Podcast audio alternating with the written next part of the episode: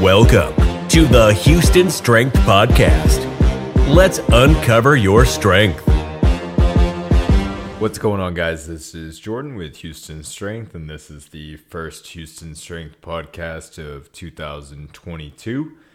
The topic I'm going to be talking about today is how and when to max out. I thought this would be a quick one we could do and definitely valuable with people getting into the gym after being off for some time and just a very misunderstood concept of when and how to go about testing your one rep max or if it's even appropriate to test your one rep max. So, a lot of people are coming in with the New Year's resolution looking to get stronger and I see this especially with the younger populations where every workout turns into a max out session. And this is wrong for a, a, number of reasons. It's rough on the soft tissue, the, the joints, the ligaments, but it's also very taxing on your central nervous system. You're not going to be able to recover from giving max efforts over and over again, week in and week out.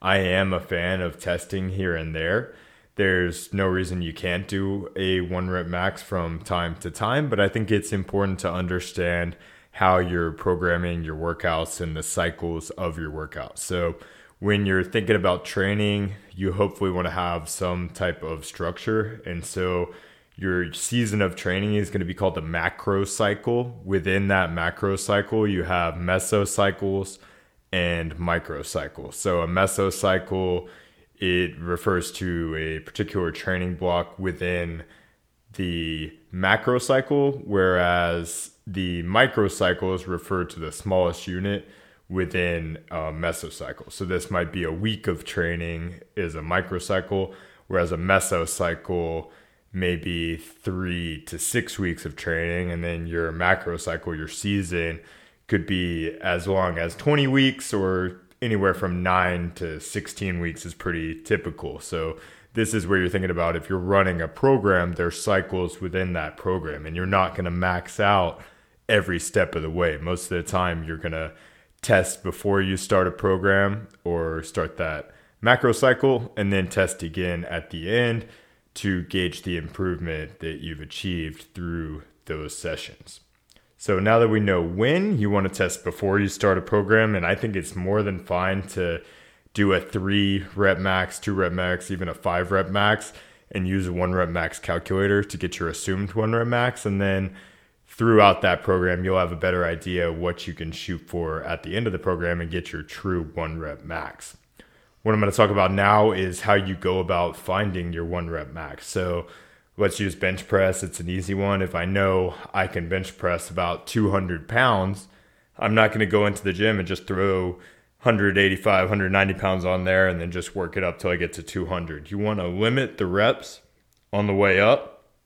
So when you're starting, you want to do uh, low volume and lower effort and then ramp it up. So if I could do 200 pounds, I'm going to start with about 50% on the bar. So I'll put 100 on the bar, do a set of five.